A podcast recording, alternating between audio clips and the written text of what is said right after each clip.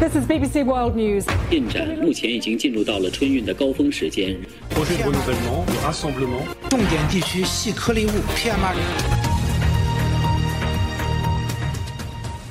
나라방 뉴스 살펴봅니다. 글로벌 뉴스 전주현 외신캐스터 안녕하세요. 네, 안녕하세요. 미국 연방대법원이 반세기 동안 유지된 여성의 낙태권 보장 판결을 폐지하기로 했다는 보도가 나왔습니다. 이 보수 우위의 연방 대법원이 이런 판결을 내놓게 되면 각 주 차원에서 낙태 허용 여부를 결정하게 돼서 정치적으로 또 사회적으로 파장이 클 것으로 전망이 되고 있어요. 그렇습니다. 이 로 대 웨이드 판결이라고 굉장히 유명한 판결이 있는데요. 1973년에 미국 연방 대법원의 판결이었습니다. 임신 약 24주 뒤에는 태아가 자궁 밖에서 생존을 할 수 있다고 보고 그 전에는 낙태를 허용해서 여성의 낙태권 보장에 중대한 의미를 갖고 있는 판결이었는데요.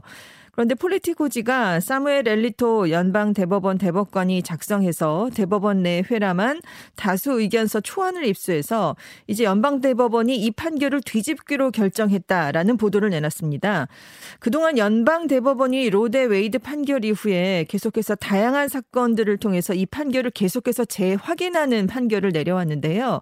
그런데 트럼프 전 대통령 시절에 대법관 구성이 보수 우위로 바뀌면서 이제 로 대 웨이드 판결이 뒤 뒤집힐 수 있다라는 전망이 제기돼 왔었습니다. 실제로 대법원이 지금 낙태 가능 기준을 임신 15주로 좁힌 미시시피주의 법률을 작년부터 심리하고 있는 상황이었는데요. 지금 폴리티코는 공화당 행정부에서 임명한 다른 4명의 대법관이 지금 로 대 웨이드 판결에 반대하는 엘리토 법관과 같은 의견을 갖고 있고 민주당 임명 대법관 3명은 소수 의견을 작성 중이고 존 로버츠 대법원장이 어떻게 결정할지는 아직 불투명한 상황이다. 이런 보도를 내놨습니다. 네. 만약에 연방 대법원이 이번에 이제 노출된 초안대로 판결을 할 경우에 각 주가 개별적으로 낙태 관련 법안을 제정을 해야 되거든요. 그런데 지금 공화당이 장악하고 있는 24개 주에서는 낙태를 사실상 불법화하는 법안을 준비하고 있는 것으로 전해지고 있습니다. 그래서 바이든 대통령이 백악관 성명을 내놨는데요. 여성의 선택권은 근본적 권리다 라면서 낙태권 옹호 입장을 밝혔습니다. 그리고 로 대 웨이드 판결은 50년 가까이 이 땅의 법이었고 법의 기본적인 공정함과 안정성 측면에서 뒤집혀선 안 된다라고 강조 강조를 했는데요. 그러면서 만약에 대법원이 이 판결을 뒤집는다면 모든 선출직 공직자가 여성의 권리를 지켜야만 하고 유권자들이 11월 중간 선거에서 이를 옹호하는 후보를 선택해야 한다라면서 민주당에 대한 지지를 호소했습니다.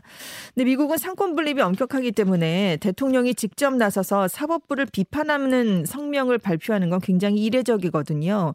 그만큼 미국에서 낙태권이 이념적 성향의 척도로 여겨지는 매우 민감한 민감한 문제이기 때문입니다. 그래서 이제 앞으로 미국 사회에서 낙태권에 대한 논쟁이 크게 일어나면서 11월 중간 선거를 앞두고 보수와 진보 진영의 갈등이 높아질 것으로 예상되고 있습니다. 그렇군요. 러시아군이 우크라이나 농경지에 지뢰를 심어 놓아서 경작이 어려워지면서 세계 식량 위기가 더 커질 것으로 우려되고 있죠. 그렇습니다. 러시아군이 우크라이나 수도 키이우 북부와 서부에 진출을 했다가 퇴각을 하면서 지뢰를 매설해 놓고 갔거든요. 그리고 불발탄, 부비 트랩 때문에 지금 농부들의 인명 피해가 커지면서 수확량의 차질이 빚어질 것으로 전망되고 있습니다. 안 그래도 지금 러시아군의 침공 때문에 우크라이나 농부들이 파종 시기를 이미 놓친 상황이거든요. 네. 근데 뒤늦게 경작을 해보려고 해도 지금 지뢰가 있을까봐 파종을 꺼리고 있는 그런 상황입니다. 실제로 농부들이 트랙터로 밭을 갈던 중에 대전차 지뢰 등이 터져서 사망하는 경우가 어, 지금 일어나고 네. 있거든요. 근데 우크라이나가 지구상에서 가장 비옥한 흑토 지대를 갖고 있어 서 밀을 비롯한 곡물이 풍부하게 생산이 되었는데 지금 전쟁 때문에 농업에 큰 차질을 빚어서 올해 농업 생산량은 예년보다 20에서 30% 정도 감소할 것으로 추정이 되고 있습니다.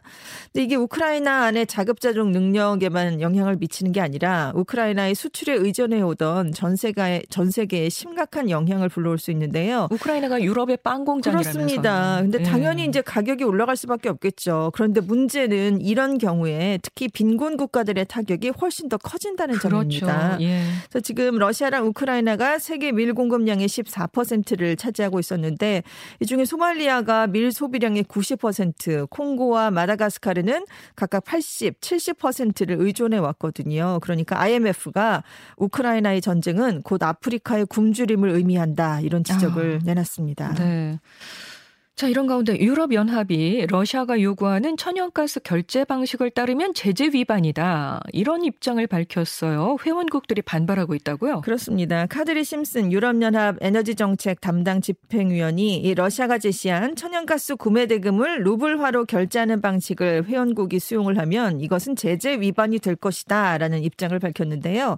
푸틴 러시아 대통령이 3월 31일에 자국이 지정한 이른바 비우후국들은 천연가스 구매 대금을 러시아 통화인 루블로 내야 한다라는 대통령령을 내렸습니다. 다만 러시아는 수입국이 직접 루블로 대금을 치르지 않아도 되는 간접 방식을 제한한 상황인데요. 먼저 유럽의 가스 수입 업체가 유럽 연합의 제재 대상에 빠져 있는 러시아 은행 가스프롬 방크에 두 개의 계좌를 열고요.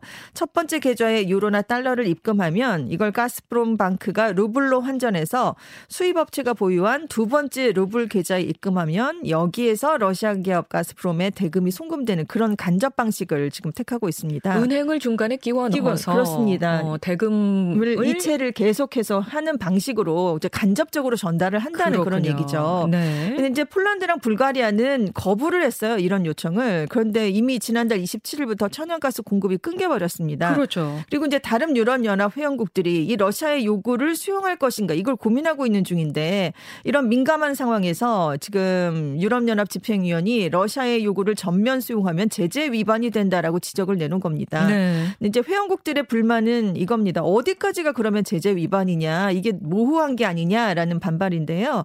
유럽연합이 지난달 21일에 발표한 지침에 따르면 회원국의 기업이 가스프롬방크에 계좌를 여는 것 자체는 제재 위반이 아닙니다. 그리고 유럽연합의 한 고위 당국자가 가스 대금을 유로로 지급한 단계에서 대금 지급을 끝냈다라고 선언을 하면 이건 또 제재 위반이 아니다 이렇게 좀 약간 엇갈리는 모호한 그런 입장을 지금 내놓고 있거든요. 그래서 지금 뭐 러시아의 요구를 따름 따라야 된다, 따르면 안 된다. 지금 유럽연합 회원국 안에서 이렇게 입장이 좀 갈리고 있는 상황인데 아무튼 지금 반발하는 국가들은 EU 집행위원회가 명확하게 기준을 제시해라라고 음. 얘기를 하고 있는데 그래서 EU가 올해 말까지 러시아산 가스 사용량의 3분의 1을 어떻게 대체할 수 있을 것인가에 대한 계획을 이달 말까지 제시할 예정입니다. 네네.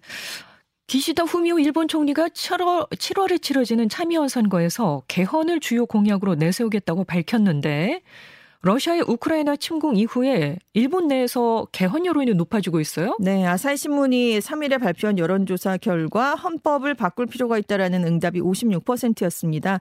전년 대비 11% 포인트나 상승을 했는데요. 이게 9년 만에 최고치를 기록했거든요. 그래서 7월에 열리는 참의원 선거에서 기시다 총리가 개헌을 추진할 가능성이 높아지고 있는데 개헌안을 발의할 수 있는 3분의 2 이상 의석을 자민당 등 개헌 추진 세력이 차지할 수 있을 것인가? 이게 관건입니다. 아, 그러면 평화헌법도 바꾸겠다는 의사가 높은 거예요? 아니요, 그런 건 아니고요. 어. 헌법은 이제 바뀐 적이 없으니까 바꿔야 된다라는 여론이 높지만 그래도 평화 헌법으로 불리는 헌법 구조에 대해서는 바꾸지 않는 편이 좋겠다라는 그런 의사가 59%로 바꾸는 편이 좋다는 33%보다는 높게 나타났습니다. 알겠습니다. 지금까지 외신캐스터 전주현 씨 고맙습니다. 네, 감사합니다.